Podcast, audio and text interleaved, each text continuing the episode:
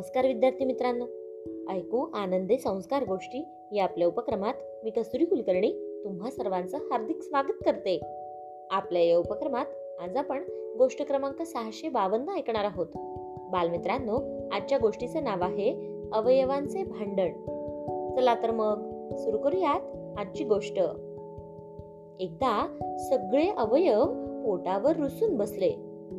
पाय म्हणाले मला खूप चालत राहावं लागतं फिरावं लागतं तेव्हा कुठे अन्न मिळतं. हात म्हणाले आम्हाला काम करावं लागतं. अन्नाचे तुकडे करून तोंडात घालावे लागतात. तेव्हा कुठे अन्न मिळतं?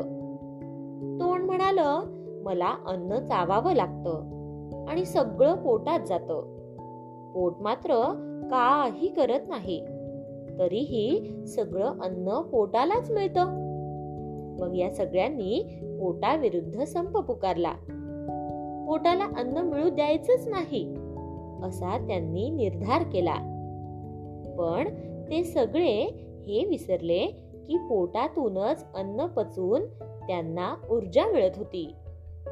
पोटाला अन्न बंद झालं तशी त्यांना मिळणारी ऊर्जा बंद झाली.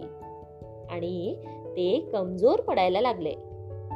आता पोटाचं महत्त्व त्यांच्या लक्षात आलं. आणि मग त्या सगळ्यांनी आपला संप मागे घेतला. गोष्ट इथे संपली. कशी वाटली मित्रांनो ही गोष्ट? आवडली ना? मग या गोष्टीवरून आपल्याला एक बोध होतो बघा. तो बोध असा की आपल्या जीवनात कोणीही मोठं किंवा छोटं नसतं. प्रत्येक जण एकमेकांवर अवलंबून असतो.